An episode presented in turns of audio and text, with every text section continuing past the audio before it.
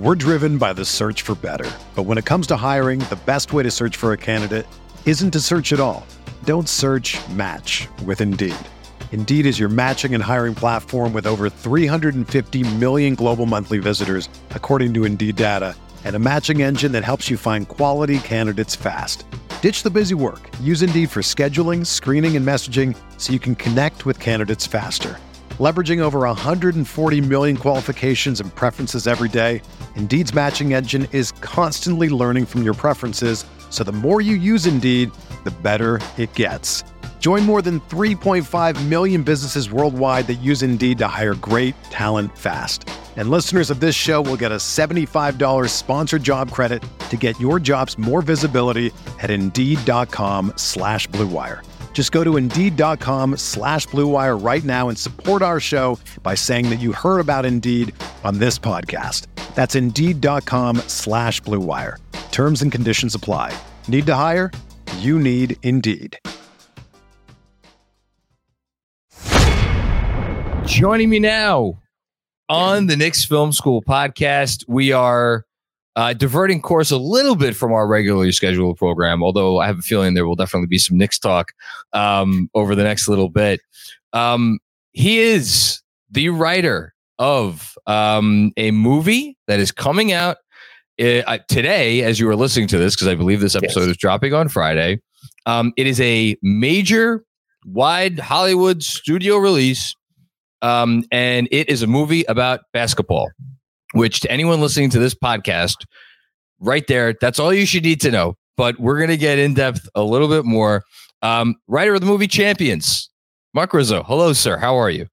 I'm terrific. I'm so happy to be here. I'm not just like driving by here. I am an enormous fan, obviously, of all the work that you guys do here at KFS. And I'm there with you guys on every post game. I'm a diehard Knicks fan. I've watched every minute of every game with, I think, the exception of the one game I missed was the Celtics game on Monday night, the first win over the Celtics in that little run there. And I had a good excuse. It was the premiere of the movie and I had to be there in New York. It's a decent excuse. Yeah, it's a pretty good excuse. And it was like, it was a magical night. It was surreal. I was on a red carpet for the first time. And what's really cool is it was a hardwood carpet. They made it out of like hardwood, and there were basketballs everywhere, so you could pose with the basketballs and all that stuff. But and it was just magical night. You're just getting like, this is not my life, you know. It was very Cinderella, right? I'm waiting for the coach to turn into a pumpkin. Like the limo takes you here or there, and then we get back to the hotel, and my wife and I are like, oh, what a great night! And the first thing I do is like, yes, they won. I was like, now my night is complete. I even had a buddy like texting me from the garden who was there that night that he had seen a commercial for Champions on the Jumbotron at MSG. And I was just like, wow, this is a great night. Very, very different from your experience. But for me, because like we've been back and forth on doing this for a little while, and you let me know about the film months and months and months ago. But like the I had a moment where I live in Brooklyn, Cobble Hill, and there's a great little theater, independent theater, Cobble Hill Cinema, where they put up they usually do it a few days beforehand. They put up, you know, Champions March 10th, right? I lose track of days. March 10th. And they put it up earlier this week. I'm like, damn, this is so cool. I get to talk to the person who wrote this movie that's playing right around the block from my house in a few days. This is going to be awesome. Oh, that's awesome. Yeah, it's crazy. Like, I remember when the film was finished and I heard from some of the producers, like, you know, the studio is really, really behind this movie and they're going to promote it. And you think, oh, that's some happy talk. That's some nice Hollywood talk. That's shining me on. That's cute. And to quote a certain Miami podcaster, we don't say anything else. Everybody knows by now. We don't even. Yeah, God bless him. He's taken enough slings and arrows. Yes. But I thought, oh, okay, that's cute. And then lo and behold, this thing is everywhere. And they're so supporting the film. Like I remember I turned off the All-Star game like any good basketball fan should have at a certain point. But I did get a text like later. It's like, hey, there was a commercial for your movie on the All-Star game. And I was like, oh my God, this is really happening. So yeah, it's a real thrill for me. Like I said, this is my first produced film. So it's a big thrill. And again, I'm like so happy that I get to talk to you guys about it and share it with this community, because I really do feel like what you have done here most masterfully is created a community of fans who are intelligent, funny, and care about each other. And so, you know, that I think this is the kind of movie that would appeal to this community. So I'm really glad to shout it out here. So the film, first of all, is great. Let's just get that out of the way. And number two, before I get to my main point, like, I love movies. I am someone who the only real thing that annoys me with having two small children is I don't get to them. I love my kids. I love everything about my kids. I just don't get to the movies as much anymore. And like, I'm sorry, but like watching at home is not the same. Like, nope. I love being able to go to the theater and experience movies in person. And specifically the sort of movies that I felt like came out. I mean, I know everybody says it, but like, they don't make them like they used to anymore. Well, they really don't make them like they used to anymore. And this is a film that Hollywood, I'm sorry, just doesn't really make a whole lot or enough of for my personal tastes anymore. And like, you look at the three, you know, movies that are coming out on wide release this weekend. One's a big sci-fi thing. One is a franchise movie. And then there's, this great little, I don't want to call it a little movie because it's not a little movie. It's like, but it's like a smaller, like, you know, it's focused on the characters, and I want to get into how you develop some of the characters and the whole thing. But like, this is what we need more of, not less of. So I just want to say that. And then, but to your point about the community and like why Knicks Film School is what it is, it's just a bunch of people who love basketball and they love thinking about basketball. And yes, the Knicks part of it is central, but I think everyone listening to this is going to love this film because it treats basketball with respect as far as the game on the court. And I want your thoughts on that and how much you thought about that as you were writing the script and going through the whole process, but also that like we love why we love sports. Like it, I mean, it's this is obviously a different entryway into it, but it is the human element at the end of the day. So just like take me through how all of how you kind of thought about all of that through this process. A lot of meat on the bone there. So let me get to it. I'll start with the last part first. Like, honestly, like what we love about sports and what I love about basketball particularly is the way it reveals character. The game reveals character. And I really wanted to focus on that, the way that the game and coaching reveals character. And I was given this opportunity when my agent, I just switched agencies. And I had a preliminary meeting and she asked me, what should I know about you? And I said, the first thing you should know about me is that I'm a basketball sicko. I love basketball. And if there's anything basketball related coming across your desk, like send it to me. I would love to work on it. And so our film is based on a 2018 Spanish film called Campiones, which was a runaway hit in Spain. The film of the year, right? It won the Goya. Yeah. Yeah, it won basically the Spanish version of the Oscar for Best Picture and was a runaway hit. They already have a sequel in the can. I saw that. It's wild.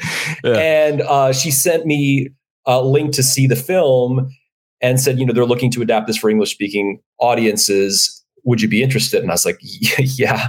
And I watched the film and I was just so taken by it and I was so thrilled. And I went in and it's a grind, right? No one hands you anything out here. I had to go in and pitch to the producers what I would do differently and how I would, you know, adapt the film. And the funny thing is I remember walking out of that meeting more than maybe most meetings that I've been in and felt very strongly that there was no way in hell I got the job. And because I won't get into the nitty gritty of it, but I was told certain things by one of the producers, like not to say certain things. I was like, well, I got to say this because like, you know, I'm going to. And I said the thing, I shot my shot and I was like, all right, I can walk out of here. And lo and behold, I got the job. And here we are 5 years later talking about a movie that's been made. And it's funny, like, okay, so if anyone doesn't know about the film, it's a very familiar sports story. It's a redemption story of a grizzled coach.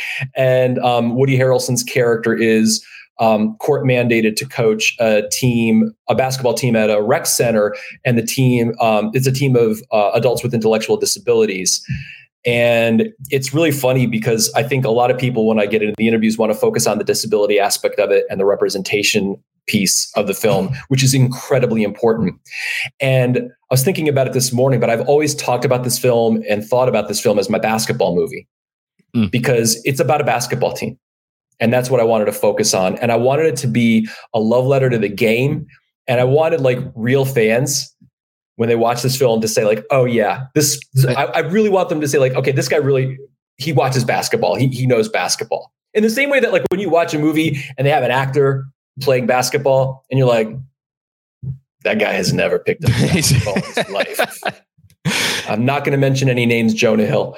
And I love Jonah Hill, but no, but yeah, it's fair. Seeing you people was wild. But like, that's why when you get someone like Woody Harrelson attached to your film, he brings hoop gravitas, right? He's one of the, you could argue he should be on the Mount Rushmore in terms of like basketball movies. I mean, you know, White Man Can't Jump's pretty notable one. Pretty good movie. And, and shout out Semi-Pro, a lot of fun. Yes. Semi-Pro. Yes. Don't forget Semi-Pro. So, I wanted, you know, in the same way that when you see an actor who is comfortable with the game and with the ball in his hand, I wanted people to see this film and feel like, okay, the writer has a handle on the game and loves the game as much as I do.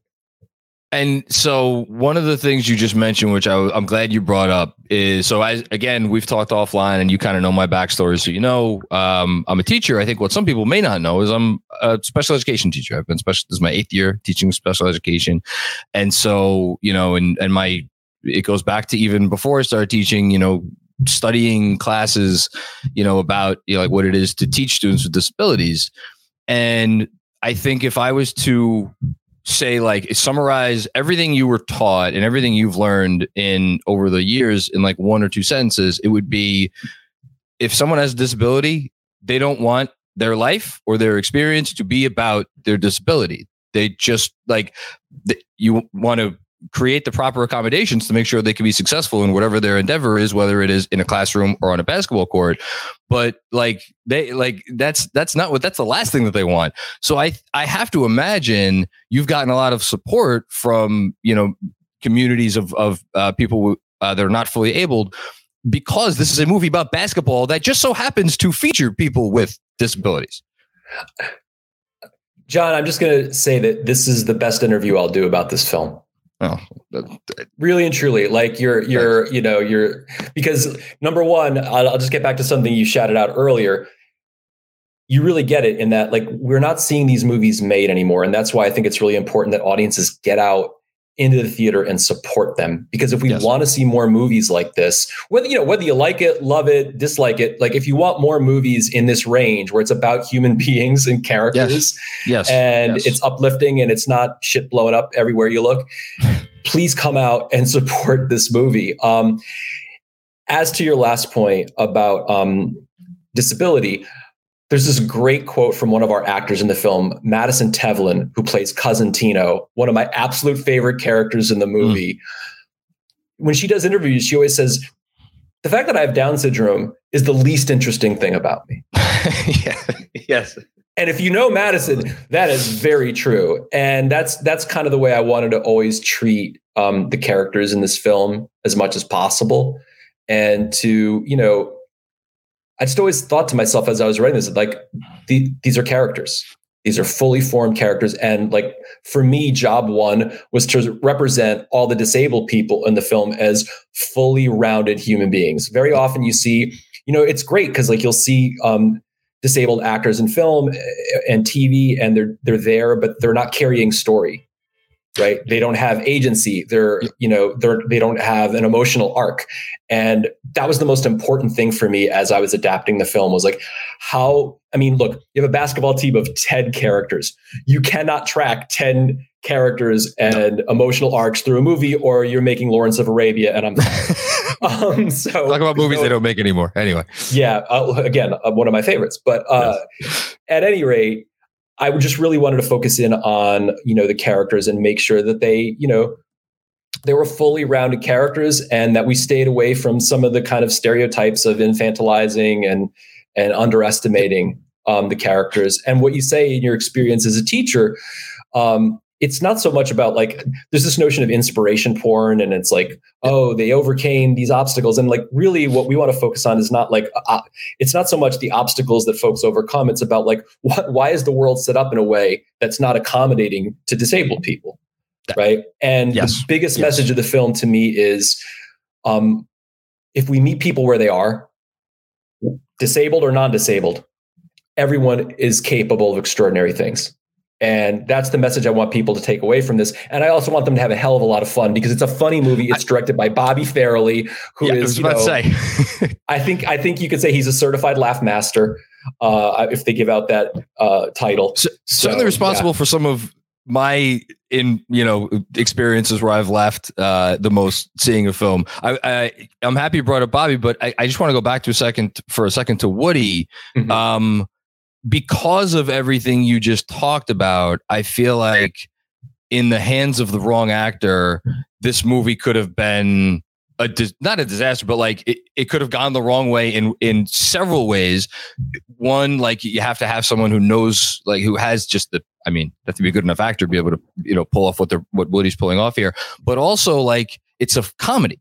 And to toe the line of like, okay, you are dealing with a subject matter that is, I guess, I don't say it's a sensitive subject matter, but again, you have to have a deft touch. And so what was it like for you? Because my understanding is you wrote the character at least a little bit after knowing that Woody was going to be involved, right? Yes and no. I adapted the film with no actor attached whatsoever, just trying to write a good enough script that we could attract someone good, someone meaningful to get the film made. And then when we found out that Woody was on board, I went back in and that's what it was. Tweaked it to Woody's voice. And also, Bobby likes to improvise, and he's like, he likes to play it loose. And so, Woody's, if you see the film, it's Woody. You're getting 100% the full Woody Harrelson experience. Yep. And he's a national treasure. I mean, the man has extraordinary range and a depth of humanity that translates onto the screen in every scene that he's in. No Woody, no movie, right? Like the fact that he took a shine to the script and to the project means everything. And I'm still like eternally grateful that he did. That's incredibly cool. Okay, now I have to divert into a little bit of Nick's talk. Anybody could see this. There we go, Big 15, baby. Yeah. Anyone could see it just in the trailer. You will notice early on in the trailer there is a jersey. It is a blue and orange jersey, and is number 9. That is indeed an RJ Barrett jersey. So I want to ask you, like, as you were writing this, were you thinking of like, how could I sneak in my Knicks fandom into this film in some way, shape, or form? Well, I am not responsible directly for the costume choices. However, there are two producers who were on the case every day, just like solving problems, protecting the heart of the film and making it happen. Jeremy Plager and Brad Kessel. And they and I have the kind of relationship where they know the level of my Knicks fandom. And so they did tell me that was a shout out to me and my Knicks fandom. And I will say this, like, this is something only Knicks Film School folks will get to hear. You're not going to hear this in other interviews. And I probably shouldn't even be saying this. So God bless us all if my career ends today. But, in the original draft, there was kind of a villain, like a secondary villain. And it was James Dolan playing himself. And it was at a time when I was like very frustrated with the team and the direction, and like, this is real.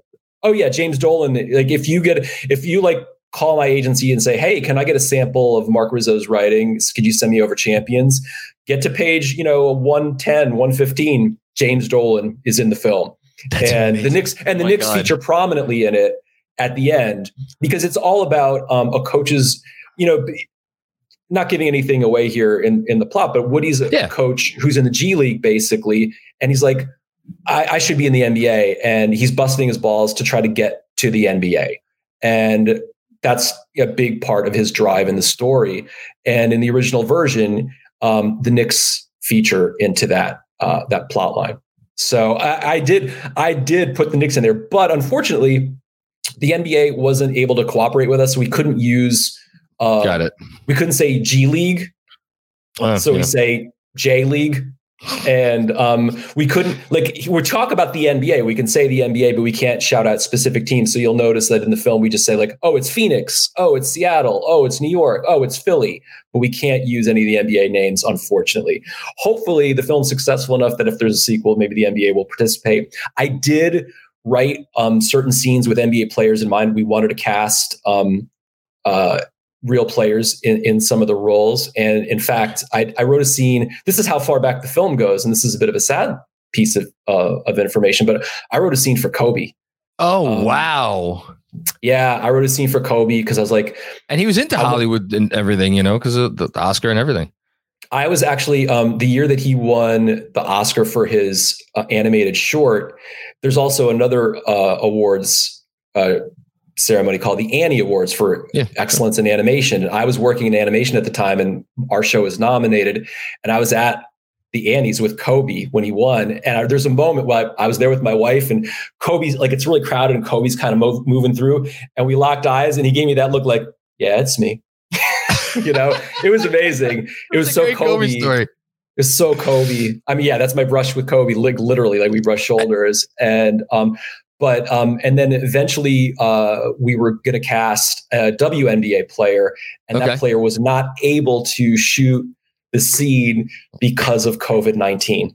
Oh, and so yeah. So there's a lot of like, there's a lot of things that you like you regret not coming into the film. But when I sit back and watch the end product, I am absolutely thrilled with it. It is packed with everything that I could have hoped for, and yeah. For over 30 years, the law offices of Weiss and Rosenblum in New York City has been home to a team of award-winning, hard-hitting injury attorneys who have a long track record of seven-figure results. Whether you've been injured in a car accident, fall, construction accident, or other traumatic event, Weiss and Rosenblum will work tirelessly to maximize the award regardless of the severity of your injury and get you and your family the fair and just compensation you deserve. Call Weiss and Rosenblum today at 212-366-6100. Again, that's 212-366-6100, or visit weissandrosenblum.com for more information. No case is too big or too small. Personal attention to your matter is a priority. Once more, call 212-366-6100. Previous results do not guarantee future outcomes. If you think you might have a case, speak with a veteran attorney, not a rookie. If you're a basketball junkie, then you know there's no better time of year than the NBA playoffs. Twice a week, JJ Redick is cooking on his podcast, The Old Man and the Three. He has guys come on in all stages of their careers to talk about the league and share stories you won't hear anywhere else, including Devin Booker on why he talks so much trash, Ray Allen's epic free throw competitions with LeBron in Miami, and the moment Tyrese Halliburton knew Pascal Siakam would be a good fit in Indy. In addition to player interviews, every Monday, JJ breaks down the top three things happening around the NBA with unmatched analysis, not outlandish takes, and is often joined by masterminds of the game like Tim Legler to dive deep on rookie reports, trade breakdowns, and why is mean mugging now a tech? You won't find another outlet that covers the game as comprehensively and with such insight as JJ does it on The Old Man and the Three. Make this your companion podcast during the playoffs. Listen to The Old Man and the Three ad-free on Wondery Plus or wherever you get your podcasts. We're driven by the search for better. But when it comes to hiring, the best way to search for a candidate isn't to search at all. Don't search, match with Indeed. Indeed is your matching and hiring platform with over 350 million global monthly visitors, according to Indeed data, and a matching engine that helps you find quality candidates fast. Ditch the busy work. Use Indeed for scheduling, screening, and messaging so you can connect with candidates faster. Leveraging over 140 million qualifications and preferences every day, Indeed's matching engine is constantly learning from your preferences, so the more you use Indeed, the better it gets. Join more than 3.5 million businesses worldwide that use Indeed to hire great talent fast. And listeners of this show will get a $75 sponsored job credit to get your jobs more visibility at Indeed.com/Blue Wire. Just go to Indeed.com/Blue Wire right now and support our show by saying that you heard about Indeed on this podcast. That's Indeed.com/Blue Wire. Terms and conditions apply. Need to hire? You need Indeed. What's up, Knicks fans? Power up for springtime with Factor, America's #1 ready-to-eat meal kit. Get nutritious, chef-prepared meals delivered straight to your door, leaving you time and energy to tackle everything on your to-do list. Get Factor and not only skip the trip to the grocery store, but skip the chopping, prepping, and cleaning up too. Factor's fresh, never-frozen meals are ready in just 2 minutes, so all you have to do is heat and enjoy. No matter what your lifestyle, Factor has the meals to help you live it to the fullest, with keto, calorie smart, vegan veggie, and protein plus meals on the menu each week. Prepared by chefs and approved by dietitians, each meal has all the ingredients you need to feel satisfied all day long. With 34 chef-prepared, dietitian-approved weekly options, there's always something new to try. Plus, you can round out your meal and replenish your snack supply with an assortment of more than 36 quick bites, smoothies, juices, and more satisfying add-ons. Looking to cut back on takeout? Get Factor instead. Not only is Factor cheaper, but meals are ready quicker than restaurant delivery, just 2 minutes. Also, eating vegan or veggie is a snap with Factor. Each meal has all the ingredients you want and nothing you don't. And if you're looking to mix it up, you can add a protein to your vegan and veggie meals each week. Get Factor and enjoy clean eating without the hassle. Simply choose and enjoy fresh, flavor-packed meals delivered to your door. Don't hesitate. Head to factormeals.com/filmschool50 and use the code filmschool50 to get 50% off your first box. Again, that's factormeals.com/filmschool50 to get 50% off your first box. Factor, America's #1 ready-to-eat meal kit. I want to bring Andrew up here in a minute to talk a little bit about the movie more, but just real, two quick ones before I do. One, what current Knick player, or I don't know, should we limit it to current or should we go like all-time player? Do you would you most want to write into a film about? It could be about anything. Oh my God. They don't even have to be playing themselves. They could just be playing like a character that you write. I'm just, anyone ever come to mind? I mean, as a writer, and I think not just as a writer, I'm sure we all do this. Cause I listen to your post games. Like we watch these characters, we watch these players like they're characters in a human drama. And honestly, the journey that Julius has been on, which has been, as you say, maddening, but one of a kind. You know, one of one. You can't write it because they wouldn't buy the script. Yeah, they wouldn't buy the script. There's too many ups and downs. Like, you know, we kind of need a line here. But I'm fascinated by what he has, what he's done this year in terms of applying mindfulness. And you can see the battle, right? You can see the battle, and you can see when Bad Julius wins. Yeah. Right out there on the court. So it's something like that. You know, I see Andrew popping up in the chat, and you know what? You may have the right answer, and it's Tibbs, because Tibbs, like, oh my God, I'm obsessed. I'm a little obsessed with Tibbs, to be honest. Like, I have this weird. Only on this podcast can I talk about this. Please, and people would get it. When I watch Tibbs on the sideline, hunched over, kind of looking around. Let's go. I keep thinking he needs to play Captain Ahab in a reboot of Moby Dick. Oh my God. He is just after the white whale. Ice, iceberg, harpooners. Like, oh, like he is Ahab on the Queequeg. Just, that's fantastic. He's after that whale. Also, like, the man has no life outside of basketball, but you know, he has to have, like, what happened? Like, when the curtain goes down, when Tibbs is home. I've often wondered this. Yeah. I mean, that's a fascinating character. Right. So, like, maybe the Julius and Tibbs, like, maybe it's like a road trip or like plane crashes and Tibbs and Julius are the only ones who survive. I don't know. I mean, who knows? Who knows? There's a movie there. You mentioned plane. I would like, if they ever, they should never do this, but if they ever remake Airplane, have maybe Mitch in the Kareem role. It would be a different spin on the character, obviously, but I just can't get enough of Mitchell Robinson, which is why that would be an interesting one for me. Money Mitch is fascinating. And you know what? Like, I just want to spend like 5 minutes with Emmanuel quickly so I can just get some of that for sure. Joy. Yeah. Just to, yeah. Like, look, let's just, you know, go from 30,000 feet and look at this team. They're a delight. And like, oh yeah. Think about how frustrating they were early in the season. And what a wonderful story to see them find an identity and to really be able to enjoy. Like, you can see, like, I think when they say that they love each other and the vibes are good, I really do believe that. Now, sports, you know, things can turn pretty quickly in sports. And, you know, let's hope that JB's foot is better and he plays tonight in Sacramento. We're taping this on Thursday. Knocking on wood, all the wood. You know, things can definitely turn, but that's why we love it. That's why we watch it, because we don't know how it's going to end. You may have just answered it. I was going to ask you also, who's your favorite current player?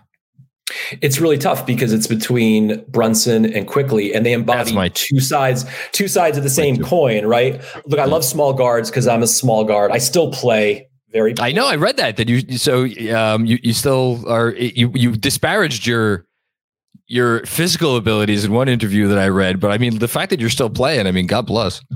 Thank you. I've been in the same pickup game at the Santa Monica YMCA. Come on down Saturday mornings. We're there for I've been doing it since 2003.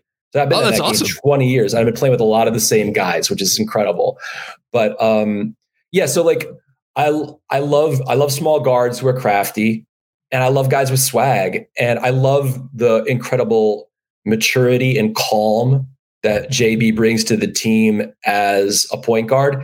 And I just love the abandon and the pleasure that Quickly plays with. And I always have, you know, from day one, I loved Quickly. So those are my guys. You gotta like, yeah. Those are I've gone back and forth a half a dozen times between those two as to which is my current favorite player on this team. All right. I'm going to bring Andrew up here for a brief sec, because I know he had at least one or two questions that, you know, more from the film buff angle. Ooh. Since that's what you are, Andrew. High praise, a film buff angle. So, Mark, I'll say this. I've got some notes written down here. The one that you added down that I need to just address is, while I'm all for the Tibbs road trip with Julius movie, the Tibbs rom-com is sitting right there, where he finds love off the basketball court. And we finally get to, he's career driven and that's all he cares about. And then throughout the screenplay, he finds other ways to care about other things and other people. You know, I love that. Not only because it's a great idea, it's what we call in the business a $1 million idea. Ah, but, there you go. I'll take points on that, by the way. Yeah, for sure. Points on the back end. But no, but Champions is a stealth rom com. Mm-hmm. Like, we should say that it has Woody Harrelson in it, but also has Caitlin Olsen. Shout out. If you are an Always Sunny in Philadelphia fan, or a Hacks fan, or just a person who likes to laugh, oh my God, what an extraordinary talent. And she goes toe to toe with Woody, and they are phenomenal in the film. And she's just an incredible asset. The screenplay gives her a lot to do too, because like, she's a punchline in Always Sunny, you know, and then in a lot of the other roles I've seen her in, at least I haven't seen Hacks, so maybe this is different there, but like, she's just kind of a punchline. And this actually gives her a bit of an arc that between what's going on with her and her brother that you get attached to, and then you kind of empathize with her situation toward that turn in the movie. So I appreciated that element as well. You nailed it about Constantino. Yeah, Madison, the character we were talking about earlier. There's a Me Too joke two-thirds of the way into the movie before there's a players only meeting, and it's funny. And I always find I appreciate when you can like write a Me Too joke and it still be funny, especially like those are hot button things that you don't want to cross. So I enjoyed that. I guess you kind of answered it with Dolan potentially being in the movie. Does that explain why there ends up being like a side swipe at Seattle as a result? Yeah, I think you're always writing within constraints, mm-hmm. right? The first draft of the screenplay is like, it's a sales document. It's a blueprint. It's blue sky. It's like, this is how I imagine it. And then practicality gets in, you know, casting, budget, timing, legal, right? So many of the names were changed because they do these legal searches and, you know, they switch them up.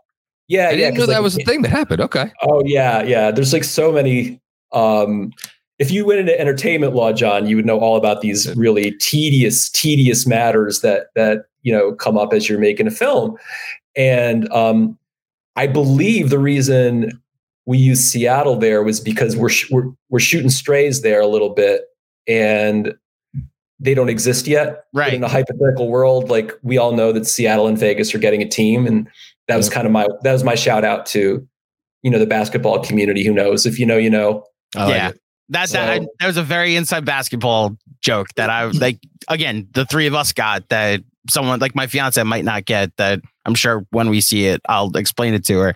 I was telling you a little bit about this before we logged on, that the thing that hit me the most I'll start this. My dad, his brother, is an adult with an intellectual disability and fully functioning member of society. And I liked that, you know, while that is clear that this is, you know, the Special Olympics and this is what Woody has been, his character has been sentenced to do. They have jobs. They are friends. The group home is not stigmatized. It's just a place where they get to go hang out together. Yeah. And I appreciated that it's fully developed their backgrounds, that it's like they're not as disabled as that word kind of gets stigmatized. Was that like an emphasis that you had when like you wrote out the script and you wrote out these characters, and obviously the approach that you and Bobby, I guess, approached this story with? It was my 100% laser focused North Star, was making sure to represent these characters the right way. And I can't take full credit for it, because I have to say that like I'm picking up the baton from the folks in Spain and Javier Fesser, who made the original film Campiones. And then I did some research because I just felt like I don't have lived experience around this. So I was just reaching out to people. And the first thing I did was I called the Writers Guild of America, my union. I'm a proud union member, and they have incredible resources for writers, not just in terms of just like helping us get treated fairly and paid fairly, but also in professional development as writers. And so they have a Writers with Disabilities Committee. I spoke with them, and they put me in touch with a woman named Gail Williamson, who is an advocate and an agent. She is a talent agent, and she represents disabled actors. And her son happens to be an actor. He has Down syndrome, and he's on a basketball team. And so she welcomed me into that community. I kind of embedded with Blair Williamson's team, the North Hollywood Wolfpack, and I went to their practices, and I went with them to the Special Olympics. I toured some group homes, and just I was overwhelmed by the warmth of the welcome that they gave me in that community. And so I just really wanted to, you know, do right by all the folks that I met there. I appreciate it. I could definitely feel I know anybody that sees the movie will also feel this, that like the warmth and the heart that is in the movie, I thought really comes off the screen, and how, you know, that really stuck with me. The other part, there is so Woody, as you mentioned, his character Marcus gets sentenced to 90 days to coach his team because of a DUI that he is guilty of. And on a lot of movies, and really just in pop culture in general, a DUI is just kind of a stepping stone to like, all right, it moves along the plot, but there's never any consequences that come with it later on. And so like a little background, my family lost someone to a DUI before I was born, and it's to the day why I don't drink alcohol. I don't like judge anybody that does, but like that's always been something that like I'm like afraid to touch it as a result, knowing the consequences that come with it. And there's I'm not gonna give away what happens, but there is a scene that I think for me honestly is the most impactful in the movie, that Woody has to face the consequences of it and realize that his actions led to more than just, oh, I now have to coach this team. I'm not able to, you know, go get a job in the NBA or get a job anyplace else. Like, this is my sentence. It's actually deeper in what happened. And I don't know, just, I really appreciated that was put into the story as well. What was was that also a focal point that you wanted to add that element to the story? Yeah, that was a really important scene to me. And it's one of my, in terms of the dramatic scenes in the movie, it might be my favorite. It really lands on my heart. And yeah, Woody's character starts out as someone who really is laser focused on getting to the NBA, and all of the relationships in his life are transactional. Yep. It's all about what can you give me?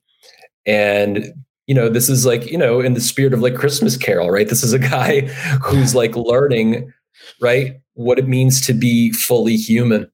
And I think that scene goes a long way toward that. And, you know, I lost two people in my life to a drunk driving accident over the course of writing this film.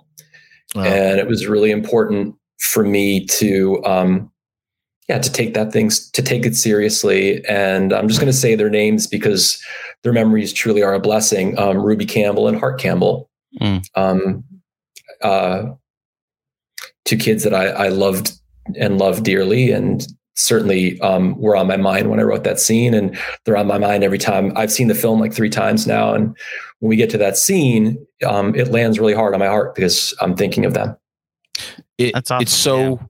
It's so obvious listening to you talk about everything that went into this film, that, I mean, you want to talk about making a movie for the right reasons and having all the right things go into it. And again, I just have to reference, we live in a time where, you know, movie scripts are generated by like, okay, what boxes do we need to check to move the movie that we're making 3 years from now? You know, how do we have to set that up and all this other stuff.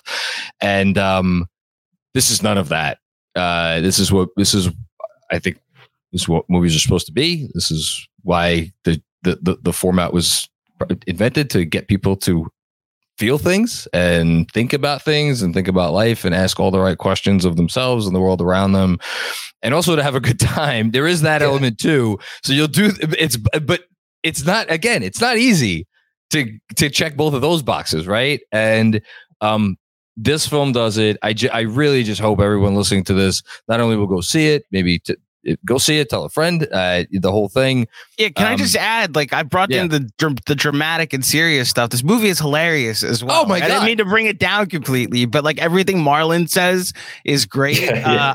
Oh, the great Casey Metcalf. Oh my God, Casey Metcalf is amazing. Yeah, the stink eye scene with Kevin Iannucci. Uh huh. Oh my God! I'm not giving you the stink eye. It's outstanding. The Showtime character. I just want, like, what would happen if Tibbs had to coach a player that was taking the shot he was taking over and over again, and still having to be patient as a result. So yes, that's great. Across the board, there's a lot of humor in the movie as well. There's a moment on the cutting room floor where someone has to take a technical free throw, and Woody's character's distracted and he turns around and Showtime's taken the technical. Oh no.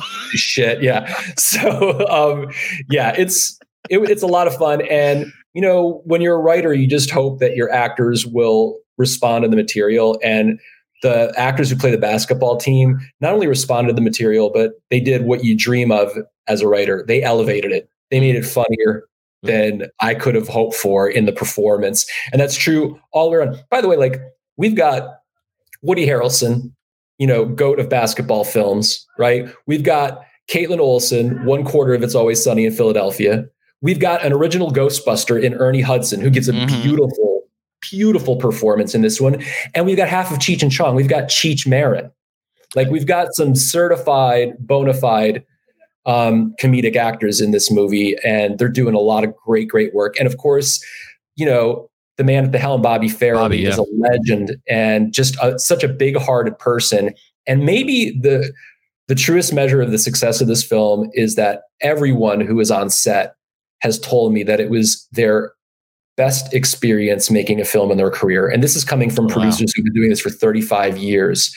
And the fact that something I wrote allowed people to have an experience like that, and that Bobby was the one who made that possible, I'm just so overwhelmed with gratitude for him to have done that and to made an experience like that for people.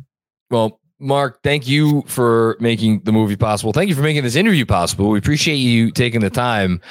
Champions, it is in theaters today.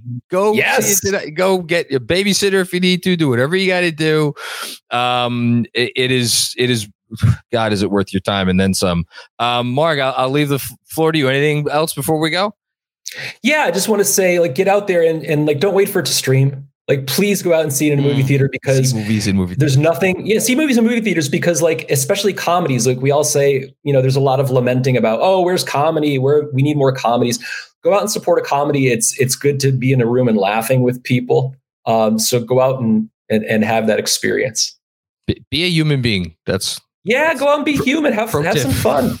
Thank you guys. I really appreciate you guys for having me on and for allowing me to kind of open this up to this great community that you've built here. And just so grateful to you guys for the work that you do, because it really brightens my day and gives me, like I always like to say, it gives me a very wholesome distraction to the exigencies and difficulties of life. And we could all use it, because, you know, it ain't a walk in the park, this life. So I'm grateful to you guys for the sunshine you bring.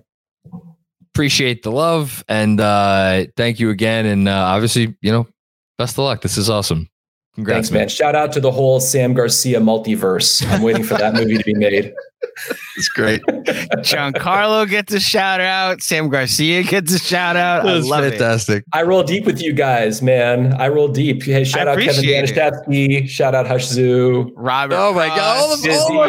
Robert Cross. CT. You know, everybody. John, and no, it's like, great is when these become characters in a movie one day. Yes, there you go. That's your next script, please. Yeah. Hey, before I go, if I'm shouting out the community, I got to shout out Jeremy. I got to shout out APJP, the Casuals, Sean, Mensa, XJ, Chris, Young and Hungry Chris, and Benji, the Svengali of the hardwood there. Yeah. So you guys are awesome. I appreciate you guys so much. Thank you, man.